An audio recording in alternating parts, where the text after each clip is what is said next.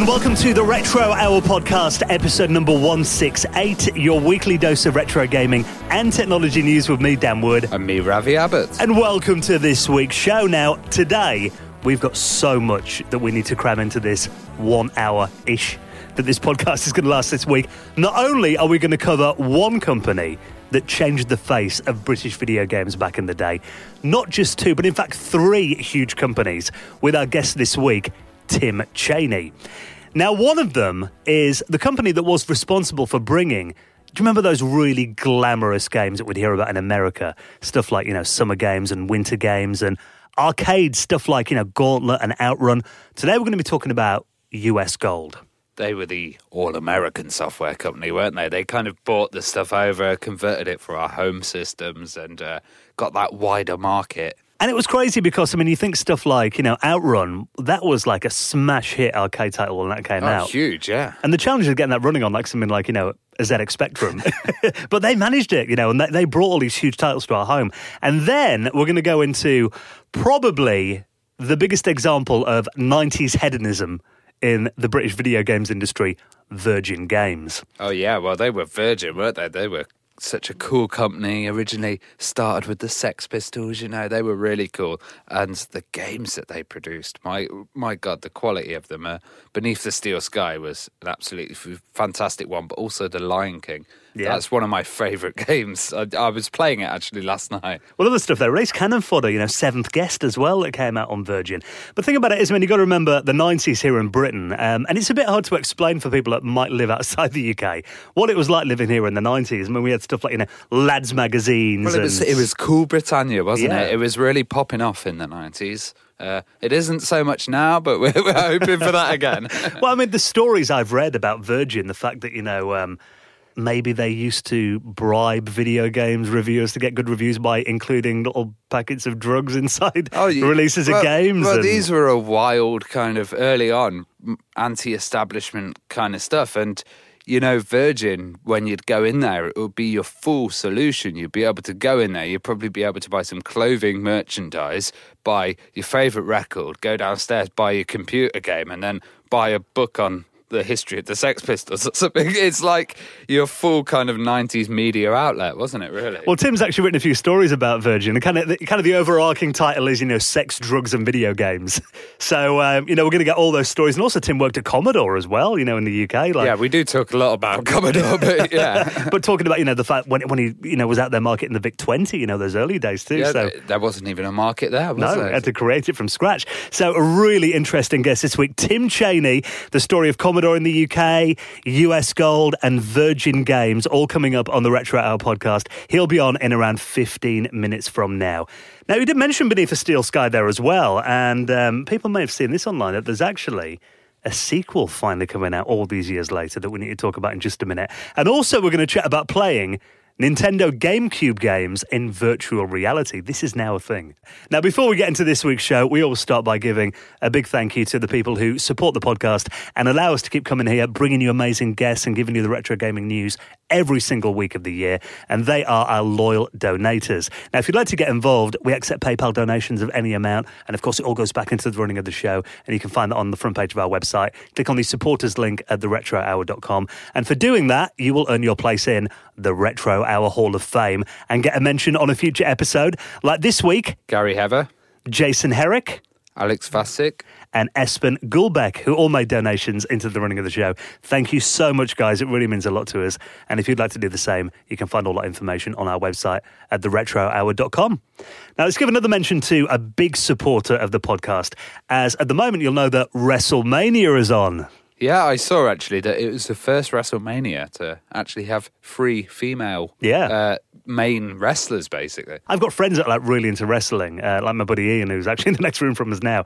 He pulled an all-nighter, to watch the start of WrestleMania. Yeah. It's like such a big thing. And you probably remember, we're talking last week about, in the early 90s, the height of WWF and games like WrestleFest as well, that was, a massive arcade game. I remember putting so many 10, 20p's into that at the seaside with my friends back in the day. Yeah, because we were talking about it last week and we actually mentioned one of the characters. It was a clown with loads of little guys. One of our listeners actually got in contact and said it was Doink the Clown. That was it. We're here for half an hour before who was it again? Well, the reason we're talking about wrestling is, of course, WrestleMania is on right now, but also the Retro Hour podcast this month to celebrate WrestleMania. We're brought to you by our good friends at Retro Soft Studios, who are supporting us this month because they've got an amazing new retro wrestling game coming out called Retromania Wrestling. Now, this is, technically, it's a spiritual successor to the 1991 arcade game WrestleFest. And you're talking all the things that made WrestleFest amazing. Pick up and play arcade games, 2D sprites, amazing backgrounds, fast-paced arcade-style gameplay. And there is going to be 12 to 16 wrestlers that are playable at launch. Now, we mentioned a few last week as well, but they've actually added a few more to the roster this week as well. Blue World Order, Stevie Richards, Hollywood Nova, and the Blue Meanie have all been added to the lineup too. So if you want to find out more about this, the game's in development right now. And we say, you know, if you love those old school wrestling games, have a look at it. You've got to check out their website, retromaniawrestling.com. You can follow them on Twitter at Retrosoft Studio. And of course, we'll put a link in our show notes if you want to find out more about this game. Give it a look. You know, if you love those old school games and you'd be helping out the podcast, you find those links in our show notes at theretrohour.com. I really kind of love how they're getting these old titles and adding new features and kind of bringing them back for the modern age, but still retaining all that old schoolness. And the stuff that, you know, in there that you couldn't do back in the day as well, which I love. It's kind of, you know, it does retain that legacy of those games that you did love back then, but also kind of putting a new spin on it and stuff that you thought, I wish I could have done that back in 1991. So yeah, definitely do check them out. Now, let's get into Beneath a Steel Sky. It came out in 1994 originally, didn't it? Yeah, and this was a fantastic point-and-click adventure. I absolutely loved it, and I remember having the speech version. It was very slow on the Amiga CD32, but if you had a PC version, it's much nicer. And it was very funny, actually.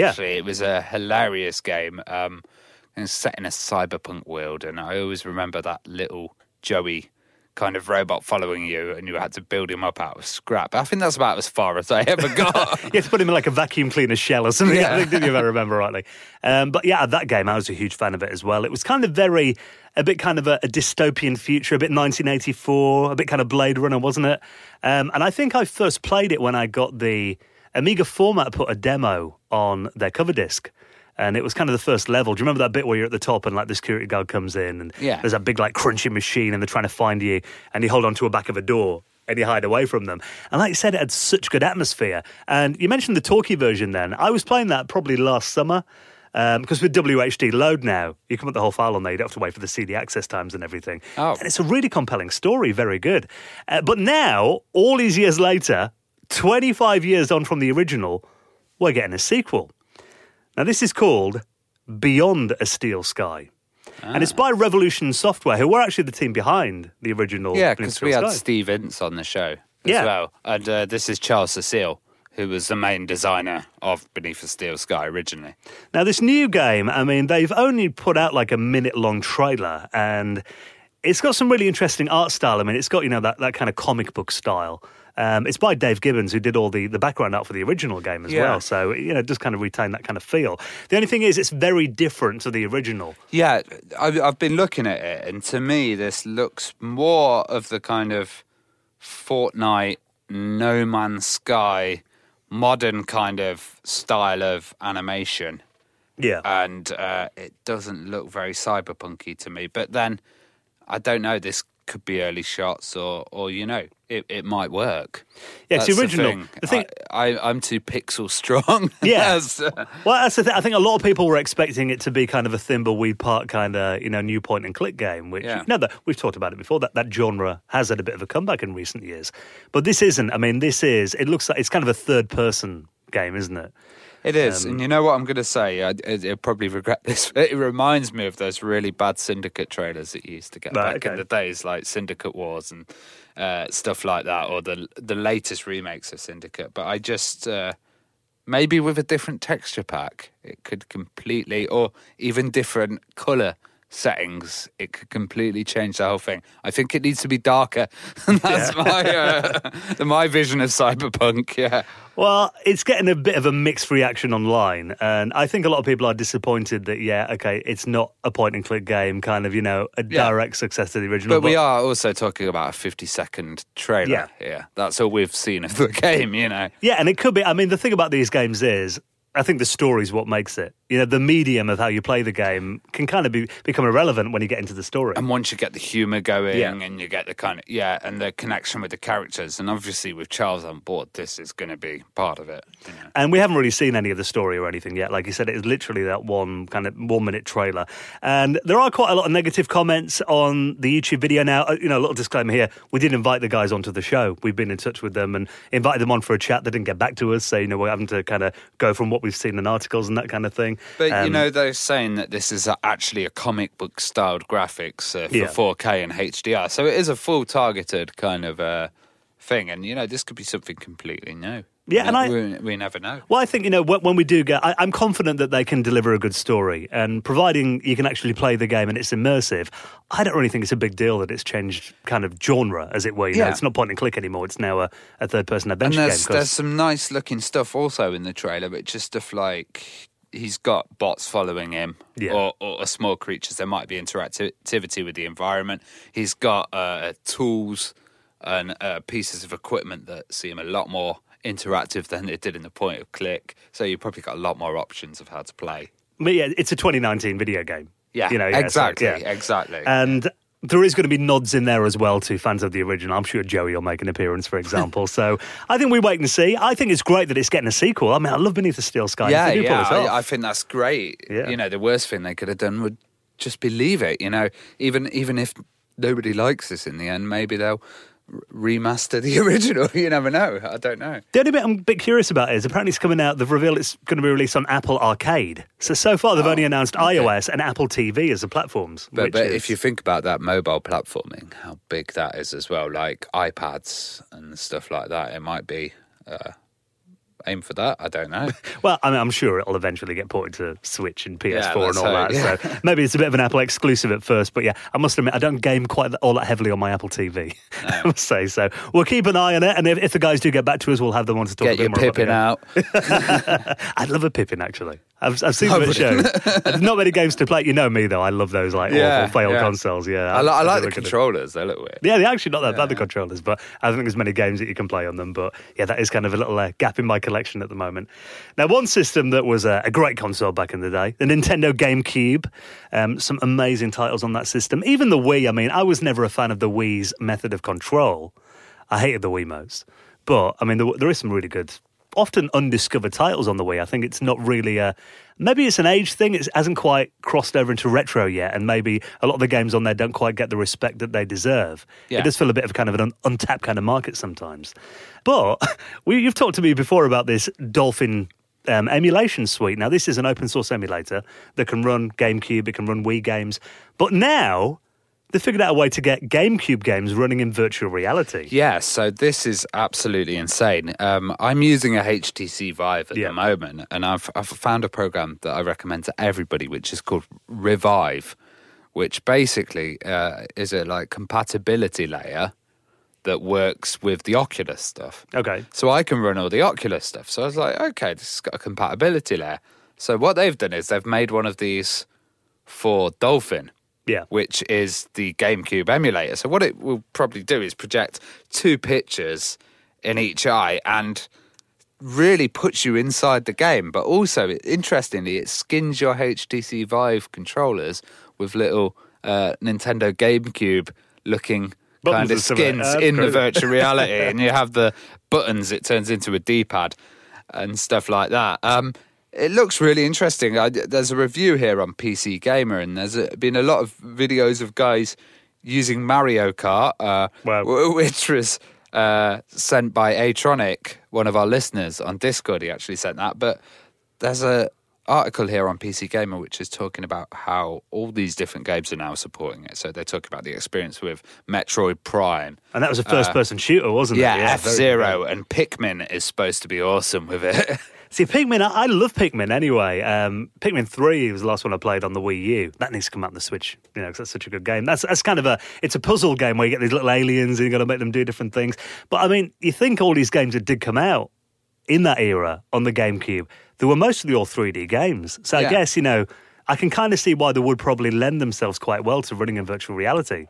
It's crazy, though, to think about it, isn't it? Because, you know, you could do this emulation layer on like loads of different pieces of software, WinUAE, or you could have it on any kind of emulator and then enter your old game and play it from a completely new perspective. Yeah, with that original code. I mean, what's interesting is, I mean, I'm looking at this article on PC Gamer, and I was a bit sceptical when you sent this article. I thought, oh yeah, you know, it probably, it might work, but I bet it's an awful experience. But they've gone on about how good it actually is and how they didn't expect it to actually work this well. No, that was crazy. When I installed the Revive, I thought, okay, I'm emulating something here. This isn't, you know, there's going to be a little bit of lag. There wasn't a frame of lag between any of it. So it's fantastic, yeah. And obviously, it's actually going to be a lot less demanding than what you're actually probably doing in VR anyway. So if you can run that stuff, I'm sure you can run a couple of GameCubes at the same time. And that's one thing I do love about the emulation scene, the fact that they can give you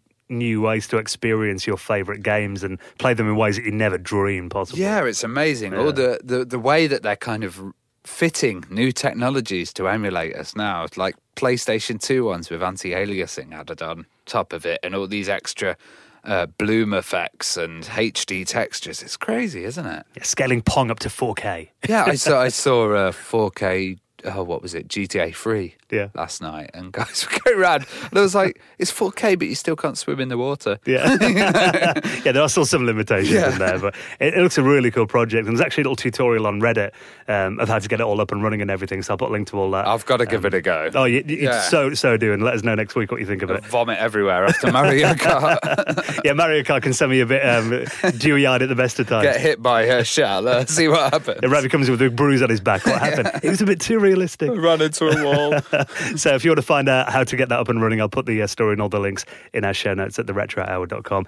Now, before we get into the story of US Gold, Virgin, Commodore UK with Tim Chaney, let's talk a bit about a website from back in the day. And an interesting article that the BBC have actually been running this week. They're talking about the $1 million homepage. Yeah, because the main thing that they're talking about is kind of why there's so little left of the internet. Now, we talked about the old net the other day, which was a website that looked through the archive stuff, but you know, they're saying, people saying, oh, I'm going to archive my pictures by putting them on Facebook. That's not archiving it, because Facebook might not be here. Look at Google Plus. Exactly, that's exactly what they're saying. Look at Google Plus. And they're talking about one website in particular, which I really remember and I'm really nostalgic about, which was the $1 million homepage, which was the idea in the 90s that we all wished we'd had. Yeah, well, this was 2005 it launched, because I remember my friend Paul and I, just after uni, we were looking at this website thinking, first of all, like you said, wish we came up with that idea. But I remember us watching that every day, refresh, and it'd come through and you'd be like, oh, someone else is on there now, look, they filled that square there. And we'd see it gradually filling up. Yeah, so the idea of this site was it was basically 1 million pixels of ad space, and each pixel was in, like, you buy blocks of 100 at $1 per pixel. Yeah. So eventually the owner would have $1 million. And you'd think, oh, well, that wouldn't really work. People wouldn't advertise in it. But what happened was it just started getting so many hits, and the idea started spreading so much that it turned into this huge image, which is actually quite beautiful if you look at it now. Well, people bought multiple. All the 90s kind of stuff. There's just like dating in big letters. Well, they, because a lot of companies did buy like several pixels, didn't they? So it wasn't, you know, the adverts weren't all limited to one pixel. But yeah, looking through, you had stuff like cheapflights.com, the Times newspaper, Yahoo, Tenacious D. HostGator in here, and Where's Wally in the middle of it, you know? So it was a snapshot of, 2005 on the web, really. But, and the website's still up if you want to check it out. But the reason this ties in is they're saying how many of them on there, you click on them and like they take you to dead links now, probably half of the website, because we talked about the old net.com and the Wayback Machine, and the Internet Archive only really archived from about, well, they say 96 in here, but there is some sites going back to about 94. But I mean, there was sites running for a couple of years before that we don't have images of. But also, if you think of this is the kind of start of like crowdfunding in a way, because after this, I remember iPods came out and there was all these students that would go, oh, I really like an iPod. I've never seen one. What a beautiful device. And they write a blog about it. And then suddenly all these Apple fanboys would have sent them the money for an iPod. And that was the real kind of start of like supporting and, actually being able to get something out of the internet. And the early days of stuff going viral, really. Yeah, and going viral, definitely. Because I remember, we found out about the $1 million homepage because there was no Facebook, not even MySpace was around then, in the mainstream at least anyway. And I remember you'd get like an email off a friend and he'd be like, check this page out. And he'd look down, it'd have like, all the forwards of everyone else that had been sent to. Yeah, yeah. At the bottom of the email. Like huge chain letters. Yeah, it was crazy. So, and they do make a good point that there is kind of a lot of the very early web, maybe talking like 92, 93, 94, that is missing from the archives. But what I do think, and I've noticed this, is archive.org need to make it easier for you to submit your old websites to them. Because I've got a few on CD-ROMs and stuff. I thought, well, they haven't got captures of this. But it's a bit difficult to actually send them to them. Like when we talked to Jason Scott in our interview, he mentioned that he had so much stuff that he just hasn't been able to process. That's the thing. So there may be tons of stuff. He was talking about how he had half a Twitter. There's tons of stuff out there, but I guess just the time alone to process it and how much that costs to do and all of this kind of stuff compared to having to work and live your life, Well, I guess he is trying to archive the internet. Yeah, exactly. Not a small job, I guess, thinking about it. So, I'm sure over time these gaps will get completed and, but I just think there is stuff I've got on there. I mean, there probably is a way, but it'd just be nice if I could go, I've got an image of this site from 1992, let's upload it. We just need to find out Dan's old letters to the Amiga magazines. Nobody wants to read that. So if you want to find out more about that and maybe have a little look at the $1 million homepage and get all nostalgic, I'll link that up and everything else we've talked about at theretrohour.com. Now, before we chat to Tim Chaney, just a little reminder, do go and check out Retro Mania Wrestling. They are supporting the Retro Hour podcast this week, the spiritual successor to the 1991 arcade game WrestleFest, with this brilliant new game from Retro Soft Studios. Now, their entire studio is built on putting a retro spin on modern games. And this looks wonderful. I mean, I'm going to share a few shots, actually, because they put stuff out on Twitter all the time, kind of in the development of what it looks like now. Check out Twitter and Facebook. I'll post a few on there, too, because how much fun does this look? Yeah, the artwork looks fantastic as well. It's really popping. And the different modes, I kind of like seeing a cage there. Exactly, and 12 to 16 playable wrestlers at launch. We mentioned a few last week, Hawk and Animal of the Road Warriors, Tommy Dreamer, Austin Idol, Zack Sabre Jr. So if you want to get a little look at this game in development and also kind of keep up with where it's going, if you're a big fan of wrestling and you love WrestleFest, I mean, you've got to check this out. And, of course, it goes without saying, you'll be helping the podcast as well. We really appreciate their support. So their website is retromaniawrestling.com and follow them on Twitter at Retrosoft Studio. Right then, let's get the history of Commodore UK, US Gold, and Virgin Games with this week's special guest, Tim Chaney. You're listening to the Retro Hour podcast, and it is time for the main event then. Time to get this week's special guest on. Getting stories about some of the most infamous companies in British computing and video games, Commodore, US Gold, and then Virgin Games as well. So many stories that we're going to cram into this hour. Let's welcome on this week's guest. It's our pleasure to say hello to Tim Chaney. Good morning to you guys. Hey Tim, how you doing? Pretty good. As ready as I'll ever be for this walk down memory lane.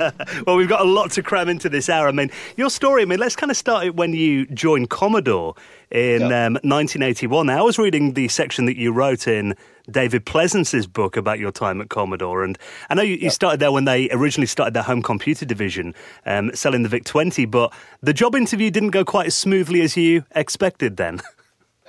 Yeah, I only tell that story because it may be an inspiration to others, in so much that at the time I was selling automotive chemicals. Our major brand was T-Cut, which I'm sure you've used on your car to restore the colour at some point in your life. And, the Bible of the day to look for jobs was called The Grocer. I'm not even sure it's still around now, maybe, because that's where you got the FMCG jobs, fast-moving consumer good jobs. And there was a job advertised at Commodore, no idea who they were, selling a home computer, no idea what that was. But the job had the title of Regional Sales Manager, which sounded really good, and it had a Ford Cortina. And as a salesman, you know, what are you looking for? Title and car.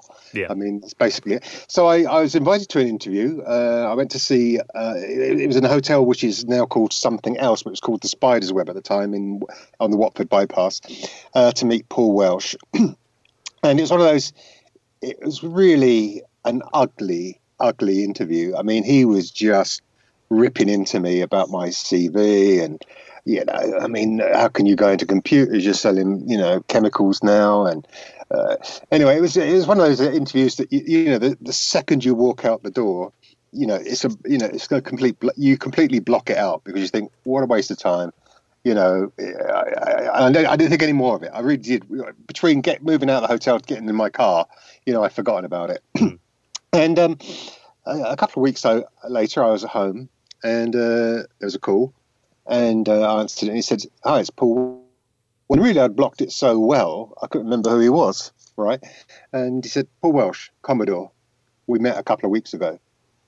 I said, "Oh, yeah, that's a strange one. Didn't expect this call, whatever it's about."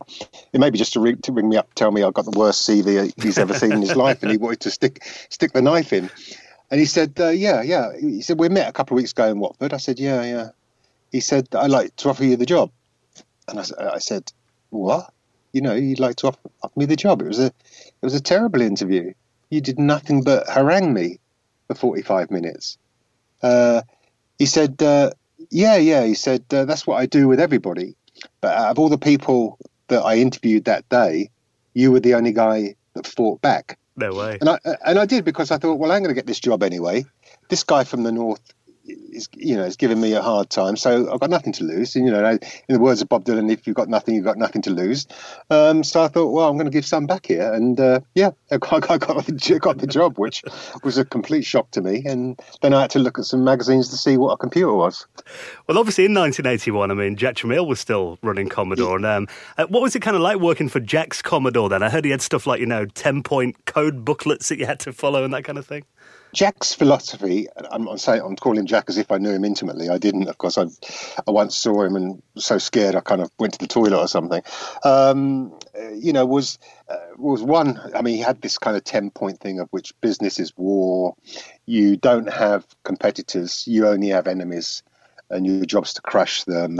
And obviously treat every penny like it's your own, which is a pretty obvious one from an Auschwitz survivor.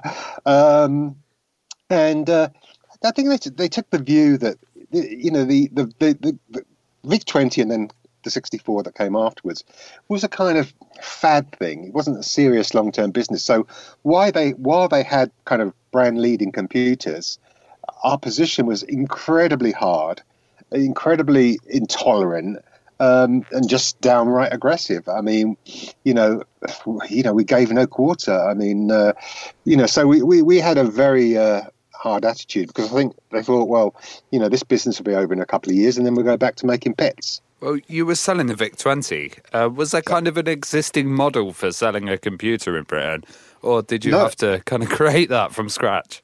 Well, we absolutely created it, because at the time there was no home computers in retail in the UK. You know, you had the ZX81. That was a hobby, you know, kit-based machine. You had the 82 that came out, you know, around the time that the VIC-20, or, you know.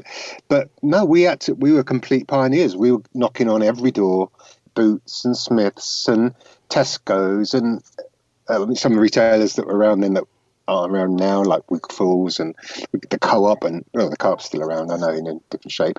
And, you know, we were just saying, you know, do you want to sell computers? And it was really a cottage industry. It was just starting. And, yeah, I mean, we do every account that I think I'm right in saying this, every retail account that ever sold a home computer started with the VIC-20.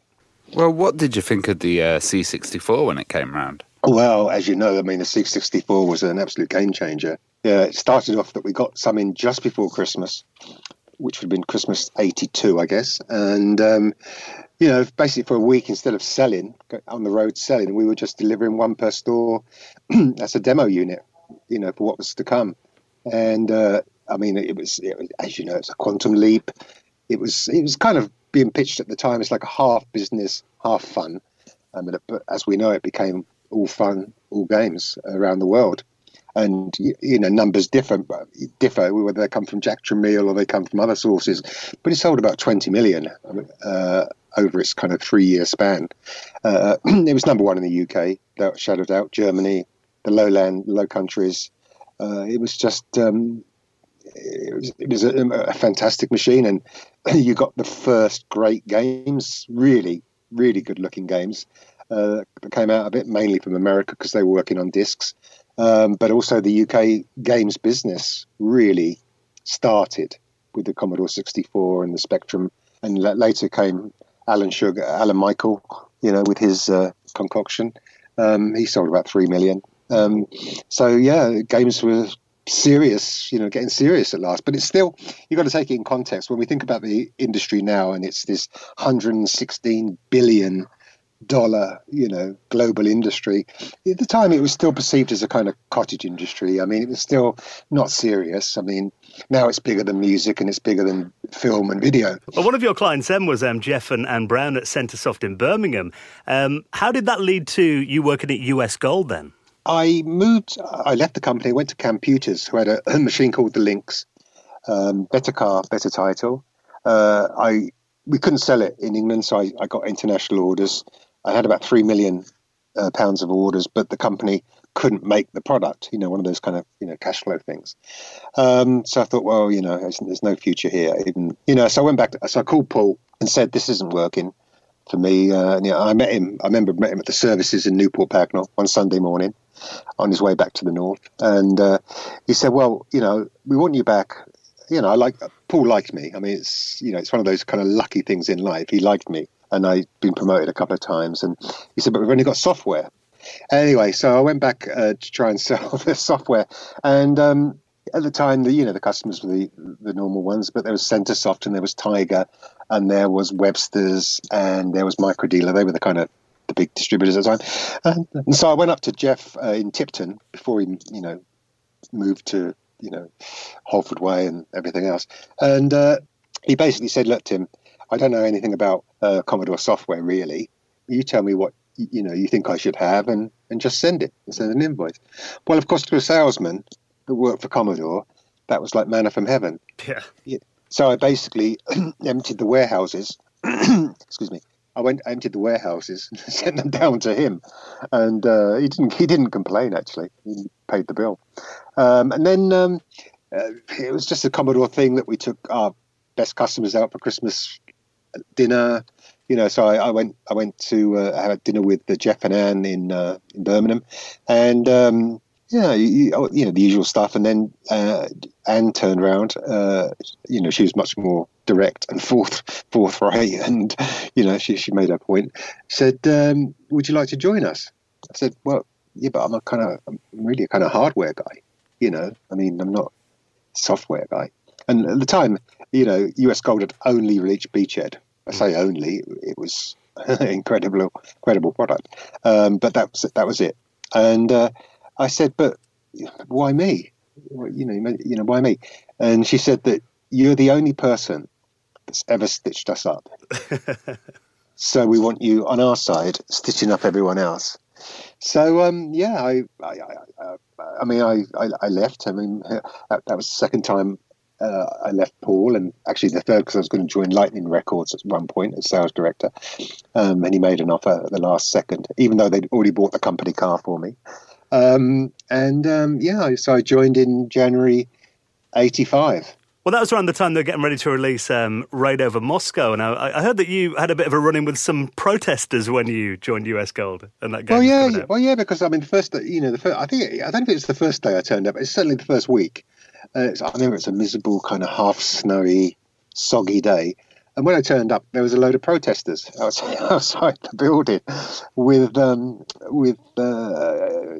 They were campaigning for nuclear disarmament, and they were protesting about Raid Over Moscow, one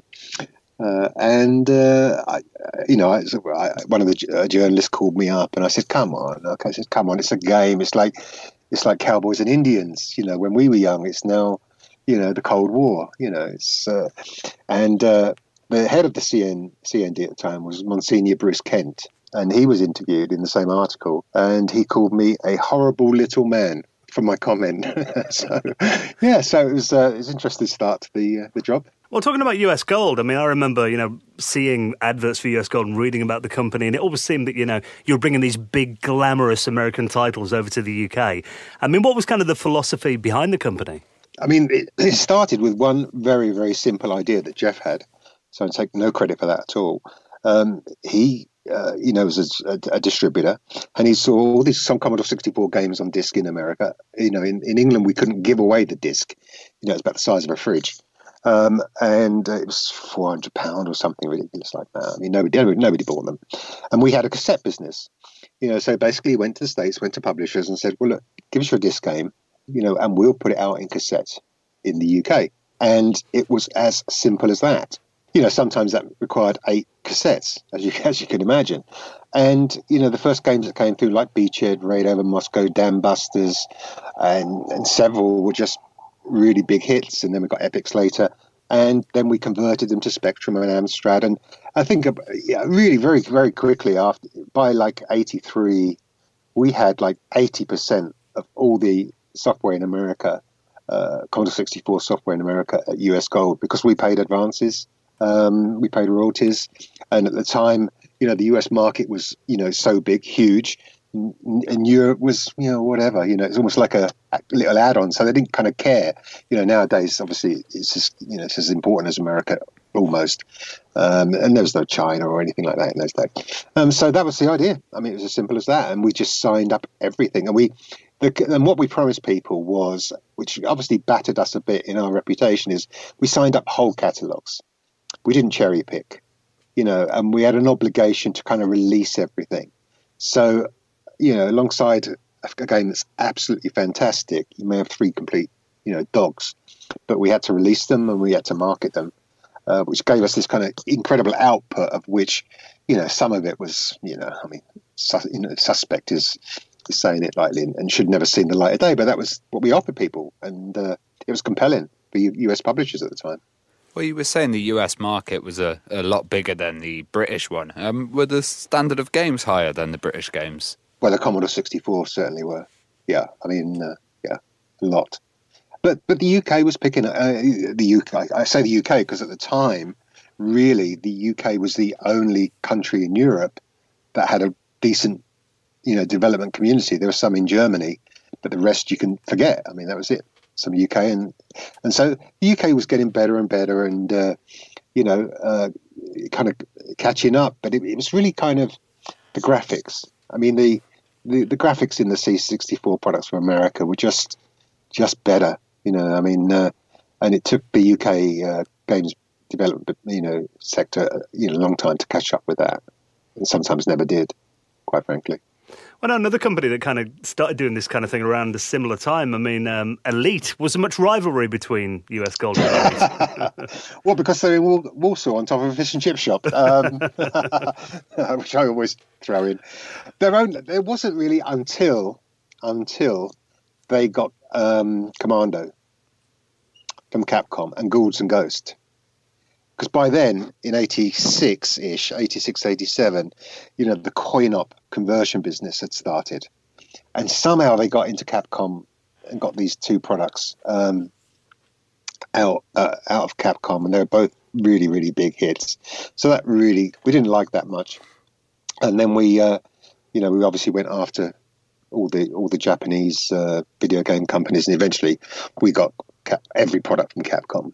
So we were out to destroy them, yeah. But then we had an attitude, which I'm not saying I took with me from Commodore, but kind of Anne certainly had. We had an attitude of, we wanted to destroy everybody. And Jeff famously said in one interview that he didn't know why everybody else bothered to make games. So that was our that was our position. And, our biggest rival, of course, was Ocean. I mean, Elite popped in, occasionally, but. It's just because they're, local, but we didn't want anybody else in Birmingham making games. Well, what was day-to-day life like at US Gold? Because it must have been a mad place to work, especially if you're getting whole catalogues of games and having to release them all out in quick succession.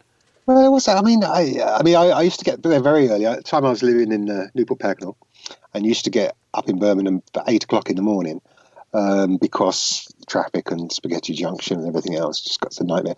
And Jeff was always in about the same time. And most mornings, you know, before, you know, 8:05, Jeff would have 5 new ideas, of which, you know, maybe one was a good one. That's not knocking him, because, you know, he was very creative at the time, and, you know, he came up with all this, some stuff, you know, so, nearly every day there was probably a good idea that we should be thinking about or doing or following up or, you know, everything else. I mean, life was, I mean, in the end, by 89, it got kind of boring, but, you know, in the early days, it was just a question of that, you know, we were out to conquer. And our sister company was Centresoft. And in the same period that US Gold grew to be kind of number one in the UK and Europe, Centresoft grew to be number one in the UK and Europe. You know, so we had the power of a distributor tied to us. I mean, so we were in an incredibly advantageous position. Not only would we see every product that was presented to Centresoft, if we wanted to, you know, I didn't spend a lot of time doing that, quite frankly, but we had, you know, their sales team pushing our products, you know, putting some other products, you know, a little, you know, behind us and doing deals and up, you know, so we had this kind of awesome power of, you know, some great games and some dogs, and the distribution facility in Centresoft. But life was, you know, pretty much like The Office, you know. I'm not saying I was David Brent, but it was pretty normal. It was very, it was process driven. We were probably, you know, a lot more professional early on than most of the, what we'll call at the time, software houses, you know. So, you know, and we were building, and you know, it's always fun to be building. You know, that's the best part of, I think, life is when you're trying to build something and you're being successful at it, and it makes you want more and more. We did kind of touch on Epyx before, and I remember, you know, when Summer Games and Winter Games came out, I mean, they were huge. I mean, was that like a game changer for US Gold when those titles came out? Well, when I talk about the graphics earlier in our conversation, and I think I obviously there's a lot of games, but I had Epyx in the back of my mind because, you know, the Epyx products, like you said, Summer Games, Winter Games, World Games, just looked. They looked from like they were from the future. I mean, they were just so great, and they played so great. Epyx was. I mean, we didn't get the whole of Europe for Epyx. We had their agents kind of broke it up. You know, somebody in Germany, somebody in Benelux, and us in the UK, and a few odds and sods, Australia, and a few bits and pieces. But for the UK, it was just the best brand we handled.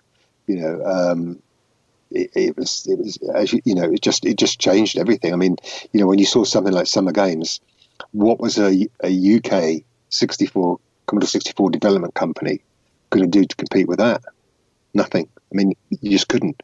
So it's just a question of how big the market was. Our only constraint was it's still a cottage industry. You know, if it was 2019 and we had Epyx now, I mean, that business alone would be worth hundreds of millions or billions. You know what I mean? Mm. At the time, the industry was only so big, and it was okay. It was certainly a game changer. The agents didn't want to give it to us.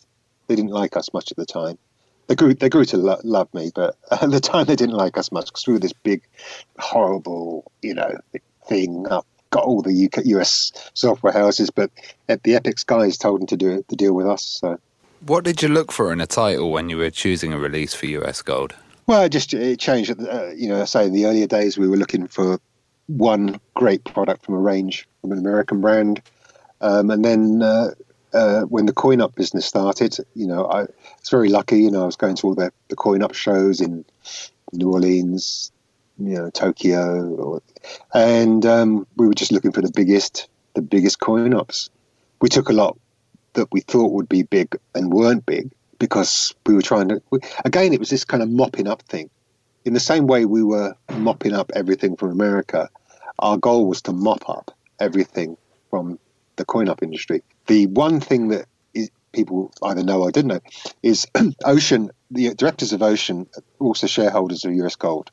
I mean, that was a deal Jeff regretted every day of his life, I think, after that, because they got 50% of the company for putting in 50,000 £100 back in 84, I think, to start US Gold. Yeah. And so we had a thing with Ocean that we wouldn't go after their labels and they wouldn't come after ours. So like we went after Sega, which was the biggest, and several others. They went after Taito and others. So we never competed. So nobody could play off US Gold against Ocean. So Ocean got the best and we got most of the best as well. I mean, Activision was there trying to get licenses. British Telecom were there trying to get licenses, but we got most of them because, you know, we were just this powerhouse.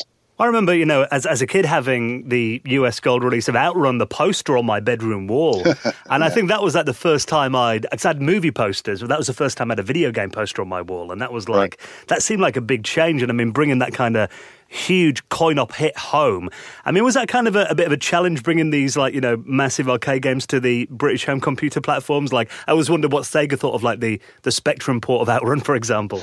Well, it's funny, a guy that I later worked with, a guy called Justin Heber, he was at the shows as well. He was working for Virgin at the time, Virgin Games at the time. And, I mean, they didn't get much, if anything, actually, and the stuff that we didn't want. I mean, he sent me a picture of me looking at Outrun, and he put a note on it saying, "No, Tim, it won't fit on a Spectrum." Right. I wish I had it, actually. But I mean, Outrun was just the biggest thing. It was just amazing. We had to get it and we had to try. And I think we made it, you know, with Fergus McGovern, rest in peace, you know, we made a pretty decent game out of it. The fact that we were going to take something that, you know, cost $5,000, you know, dollars as a cabinet and put it into a Spectrum, and it was going to look like it was going to look on a Spectrum. We didn't think about that because that was our business, you know, and we delivered good code and we delivered bad code. You know, Gauntlet was another one. You know, Gauntlet was a Christmas #1, like Outrun was. You know, when we got that, people said, that's not going to work, you know, and it was great. It worked fantastically well. It was a fantastic conversion, but, you know, you were delivering something else. We weren't there to deliver Outrun the coin up. We were there to deliver an adaptation of it onto a Sinclair and a Commodore 64 and an Amstrad. You know, how big it was, whether it was Operation Wolf with two machine guns or Outrun with a Ferrari, it didn't make any difference. It was just what our game was going to be. What was US Gold's relationship with the magazines like? Well, we were big advertisers, I mean, in fact, we had a deal to book so many ads every month that we sometimes just didn't have the products to fill these slots. I mean, with Newsfield, which had Zap and Crash, I think we were going to do 10 ads a month. That was the days of, you know, Julian and Gary Penn and those guys down there. Yeah, I never really knew whether that was buying you a lot of favors, but I guess, you know, we're all human beings, you know, and, you know, at the end of the day, advertising pays the bills, not good reviews or bad reviews. They just, you know, sell some magazines, and then, you know, the circulation numbers of these magazines were not, you know, enormous in those days, and maybe that bought us some favors. You know, we had a good relationship with most magazines through Danielle Woody, who's still there today and still doing the same thing today, and she never touched a game in her life. She wouldn't know how to play a game if it fell on her head, but that you know, it was about some, you know, it was about that kind of personal touch and being not motherly, because she wasn't that much older than these guys, but that kind of that special relationship.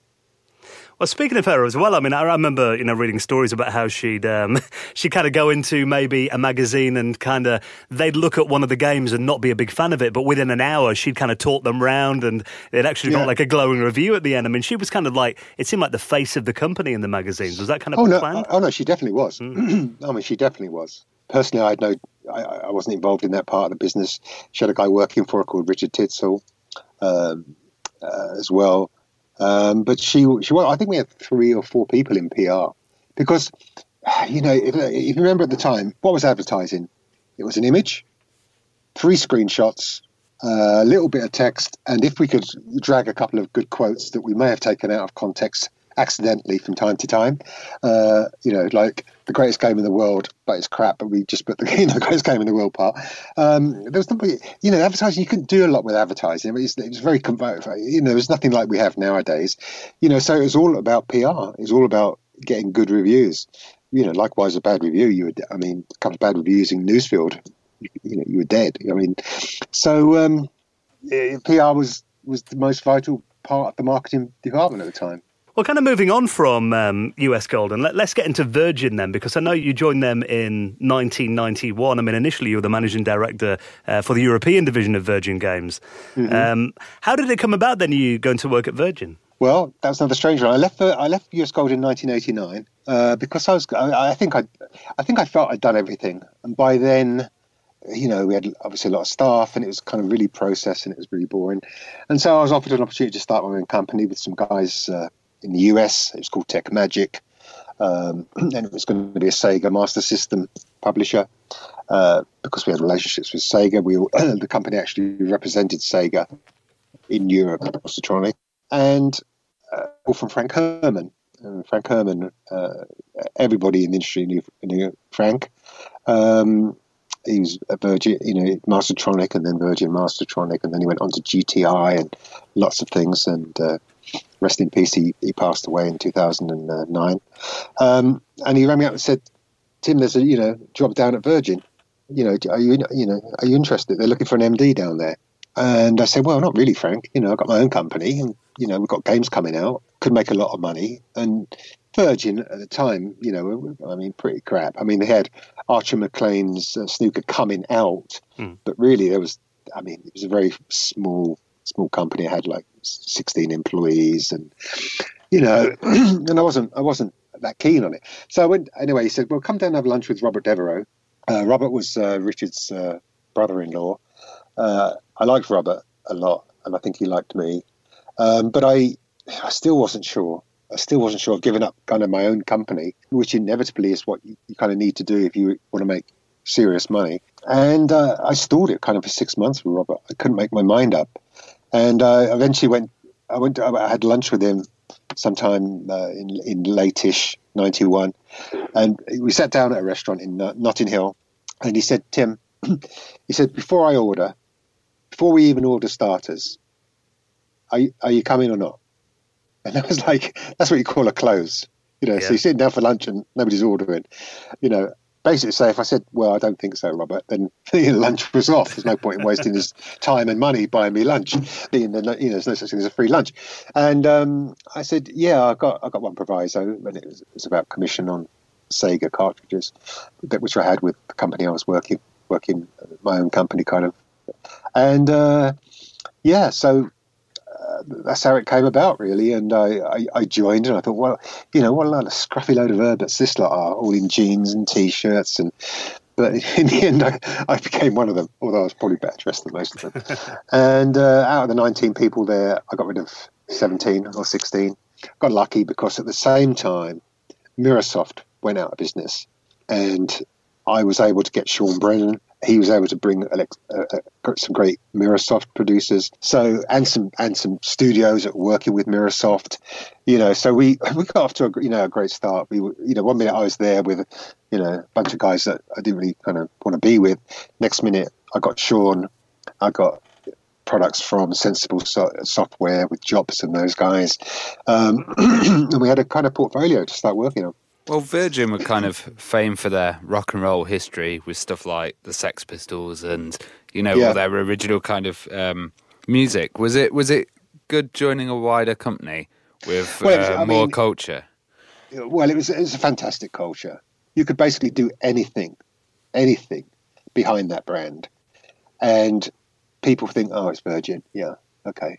We really pushed it on marketing and lots of other things. But... the European company I joined, had less than $1 million of revenue that the previous year, and we got it up to 200 million by 1993. In about 2.5 years, we got up to 200 million, and that's because we got some of the Mirrorsoft products, we got Coinop products. Games were coming out of America like Seventh Guest, and it was great. I say you could do anything. I mean, we gave the best parties. And people, I mean, a lot of people tried to copy us, copy our advertising style, which was controversial. We were there to kind of shock you into buying products like Resident Evil, Doom 2, you know, all of these have got their own kind of stories.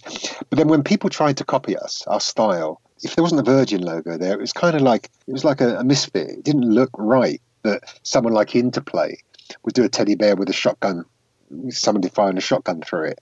It looked like, okay, they're trying to be Virgin. Then GTI were using our kind of ad style, and it just didn't look right. But when we did it, it was like, yeah, these are Virgin. These guys can get away with it. We kind of got a bit of an insight into that when we had Archie McLean on the show, actually. He was talking to us about how he took Jimmy White on tour when Worldwind Snooker came out, and they ended up going to Richard Branson's house. And, Richard got Jimmy so drunk that he couldn't even hold a snooker cue anymore. I mean, how much of that kind of excess really happened in the company then? I mean, did it kind of fit in with its rock and roll image? Well, I think by 95, we were completely out of control. You know, hedonism, sex, drugs, and video games had become, like an everyday thing. I'm not saying we took drugs every single day, but it became completely hedonistic. You know, and by then we'd sold the company to Blockbuster. Blockbuster left us alone. We were getting bigger and bigger and dominating in France and dominating in Germany. I had the rest of the world outside of America by then. So I had Japan and Singapore and Australia and everywhere in between. And, we were living the life. You know, we were there to have fun. But at the same time, and it makes us sound like we were completely mental and out of control. We weren't out of control. I mean, I coined it as kind of loosely managed anarchy at the time. But at the same time, we were doing our job. We were making massive hits with Resident Evil, Command & Conquer 1, and many others. You know, so we were still, out there along with Electronic Arts, dominating the business, equal with Electronic Arts, bigger than Electronic Arts in Germany, actually, at the time. Well, you think of the 90s, and it was stuff like, The Word and, Loaded, I remember, and it was that lad and ladette kind of culture as well. So it kind of, I guess it felt like Virgin kind of fitted in with its time very much. Well, it did. If you remember Viz, which is still around today, I mean, Virgin Mastertronic, in launching the Sega hardware, used Viz extensively, and Loaded, of course. But so we did fit. I mean, the 90s itself as a decade, when you read books on the 90s, it was a decade of decadence, of self-belief and self-interest, self-serving, self-servitude kind of thing, making you, that was the decade. I mean, so anything went really anywhere. I mean, we did get into a lot of trouble with advertising, but then we didn't care, that's okay. We done the job, because it always took the Advertising Standards Authority about 3 weeks to ban an advert. Yeah, I was just about to say that, actually, because, nowadays it's kind of standard to have edgy advertising, and, back in the days, you got 6 successive campaigns kind of taken down by the Advertising Standards Authority. Well, I don't know if it was 6 or more, actually. I always quote 13, but I may have been, exaggerating. We did. We had successive ones banned. We had complaints from the French government. I can't remember all the ads that were banned, but we did one called Famous Mass Murderers. We had, obviously, Stalin, Genghis Khan, Hitler, and we put Jack Chirac on there because he was testing atomic bombs in the French Atoll. Wow. And so the French embassy, went to the Advertising Standards and said, look at this advert with Jack Chirac on it. And they said, yeah, you've got to take the ad down. So actually what we did, we got a picture of someone else, and I can't remember who it was, and just went round to every billboard. So this was 48-sheet billboard sites at the time, and just stuck somebody else over Jack Chirac and left it there. And people peeled them off, I imagine. Possibly. I couldn't comment on that. Screamer was another one. We had a game called Screamer, and at the time there was a lot of joyriding. It was a big social problem at the time, and Screamer... it wasn't so much the picture, which was obviously like a kind of a 1996 ASBO at the time. Our text about, putting your foot down, hammering it, smash it. I mean, that was banned pretty quickly. I even remember reading stories about, I don't know how true these are and whether you can talk about it, but about Virgin kind of bribing game reviewers, and, maybe even stories of drugs being included with discs of the game to magazines and that kind of thing. I mean, was there any of that? Well, I don't think we did. I mean, by then we had Woody. I mean, I took several people from US Gold because my first objective was to destroy US Gold. with Virgin, and I did. If you see that US Gold got sold for nothing in 93 or 4. So I took Woody, I took Bob Kenrick, I took Sue Luciano, I took LucasArts. You know, I started to kind of, I mean, all because there's an award thing called The Indian at the time. It was a Christmas do. It was a real piss take and thing. And you know, Jeff won US Software House of the Year. I wasn't there. And he said, you know, three things have happened great for US Gold this year, and da-da-da, and da-da-da, and Tim Chaney left.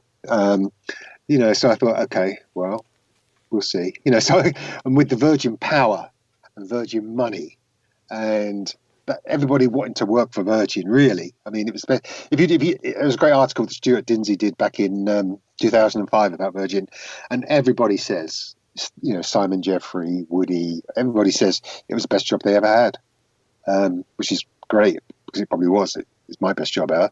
And, you know, so we, whether I don't think we sent drugs. We certainly sent animal innards to people. But I don't know. Honestly, I don't. I'm not trying to avoid it because if I knew we did, I'd say, yeah, we did. What the hell? But I don't know if we did that. You must have been to quite a lot of launch parties as well, considering the amount of titles coming out. What were the wildest ones like? Were there some good ones?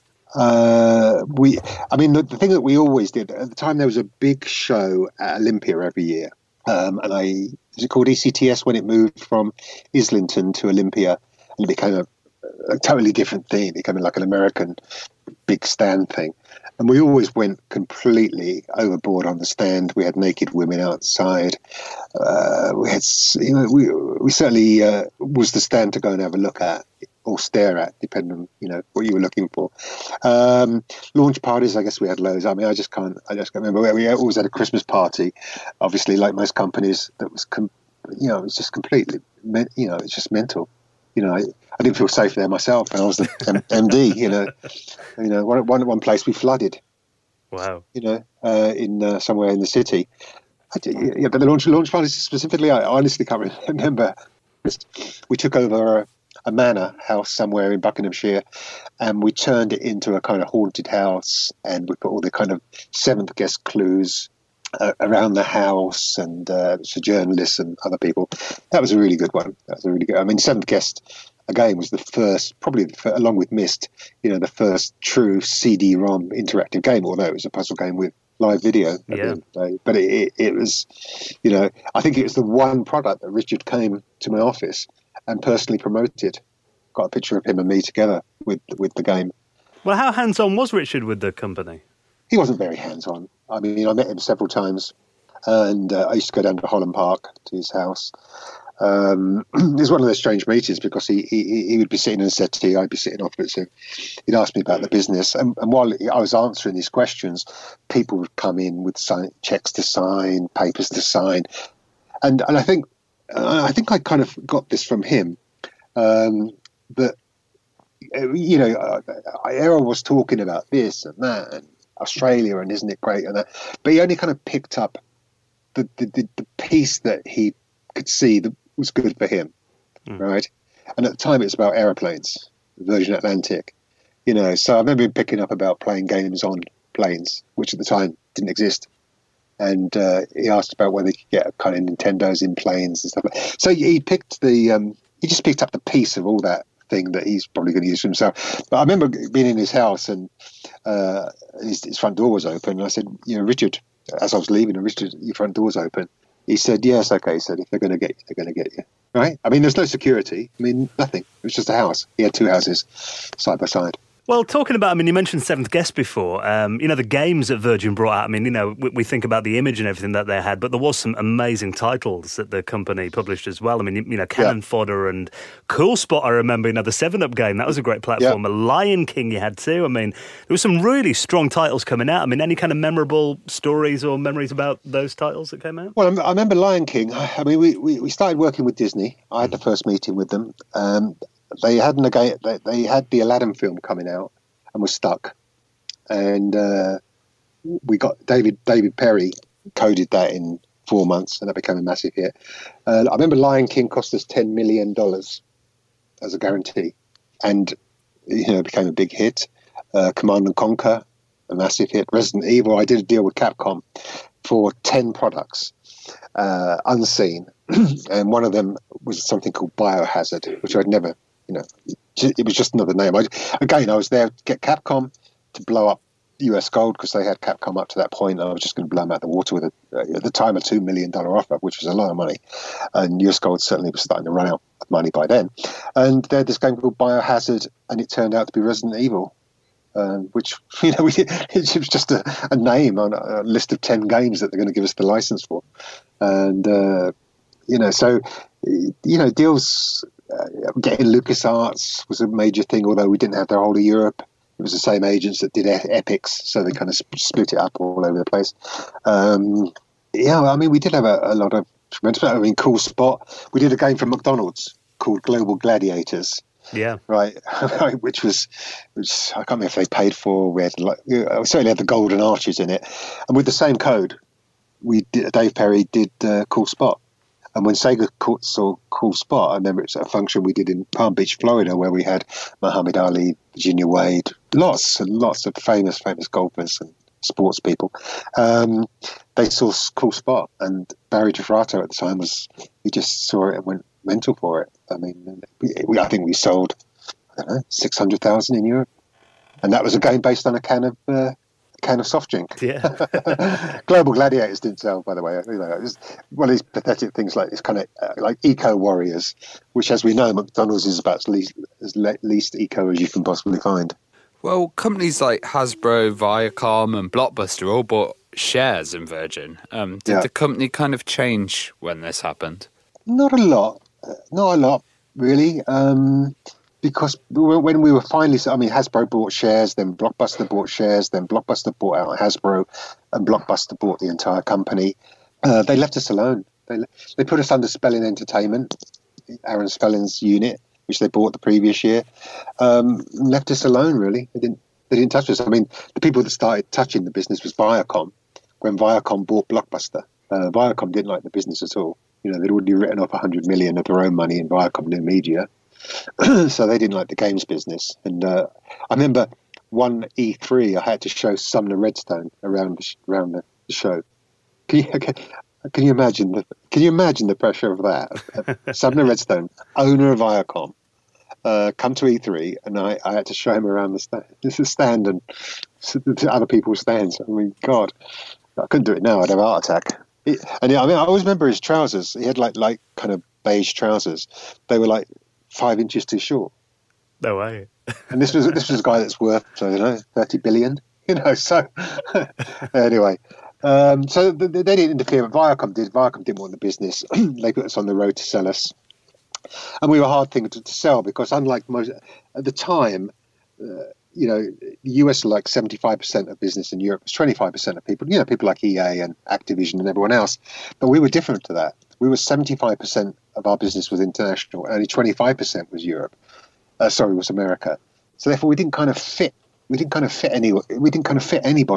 In the end, Electronic Arts bought the Westwood studio and a load of other assets. And I did a management buyout after that, which Viacom paid me $8 million to take off the hands, actually. So why did you leave eventually then? We sold it. We sold it the next year. Yeah. We bought it for nothing, plus $8 million from Viacom, plus them writing off a $7 million debt. Next year we sold it to Titus. And I'd met a Spanish girl, and I was getting married. So I moved to Spain. I had a 2.5-year golden parachute. Basically, if I don't, they were paying me, but, just to hang around. As long as I didn't do anything, they would pay me at the end of the time. So I came to Spain and eventually the Spanish business from them when they got in trouble in 2002, 2003, because it was just bad. It became really bad. They lost the Virgin brand for one thing, which they would know. So I went to Richard. I remember calling him. He was in the bath, and said, Richard, Tim Chaney, I said, I bought this company in Spain, Virgin Interactive Entertainment España. We're going to lose the Virgin name because you did, right? I said, can I get it again? He said, sure. We called it Virgin Play, which I wish I had now because that name was fantastic. you know, Virgin Play at the time was, okay, good, but nowadays that name would be awesome. Well, I mean, you know, you got so many great stories from your time at Virgin. I know, I do remember seeing a couple of years ago, you're going to write these down into a book. I mean, is there still kind of a plan for you to do that at some point? Well, I tell you what, I watched Wolf of Wall Street. And I'm not comparing myself with him or anything he did or, well, most things he did. I'm not comparing myself with him. And I thought, well, the Virgin story is a great story because not only the business side, you know, how this 1 million became 200 million, sold for $250 million, equal to Electronic Arts, bigger than MBO. So, I mean, the business history, how those, like the games you've mentioned, like Seventh Guest, Command and Conquer, all those things came through. But the other side was this kind of hedonistic thing that, which I say by 895 was really, I mean, I remember the guys from America came over, you know, and had a chat with me on the side saying, Tim, watch it, you know, Viacom are looking. And my lawyer tried to get me fired, but she got fired. And the number two at Viacom said he'd like to go over to England and kneecap me. Wow. And then he gave me a pay increase because they tried to sell the company, and I had Capcom in my pocket because Capcom was down to me, personal relationship. And so I just, it'd be a great book. The thing is that it was kind of, I was going to do something on Kickstarter.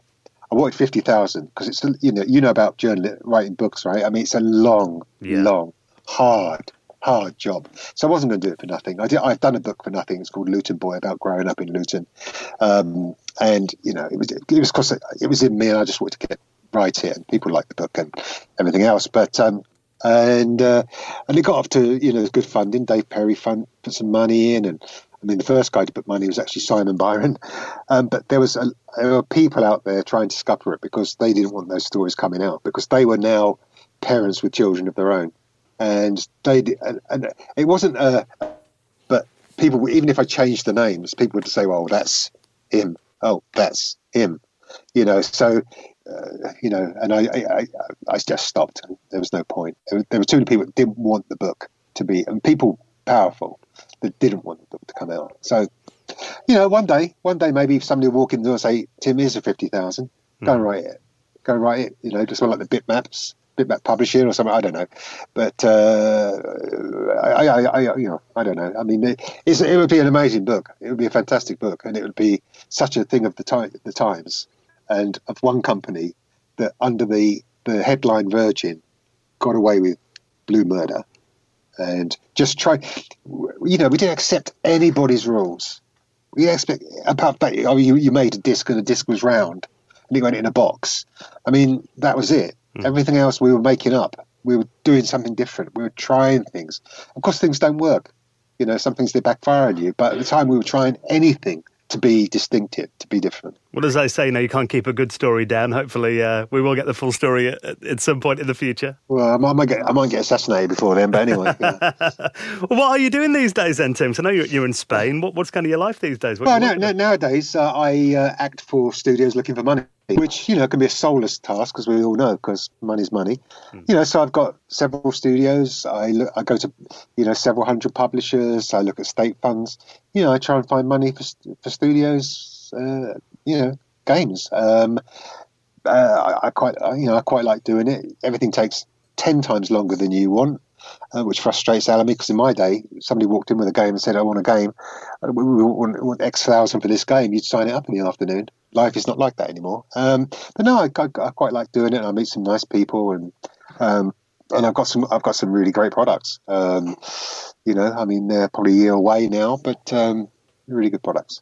Well, Tim, it's been wonderful reminiscing with you. Thank you so much for you know, sharing those incredible stories about, you know, those companies that we grew up, you know, idolising so much back then, and shaping our childhoods as well. So it's been great to have you on this week.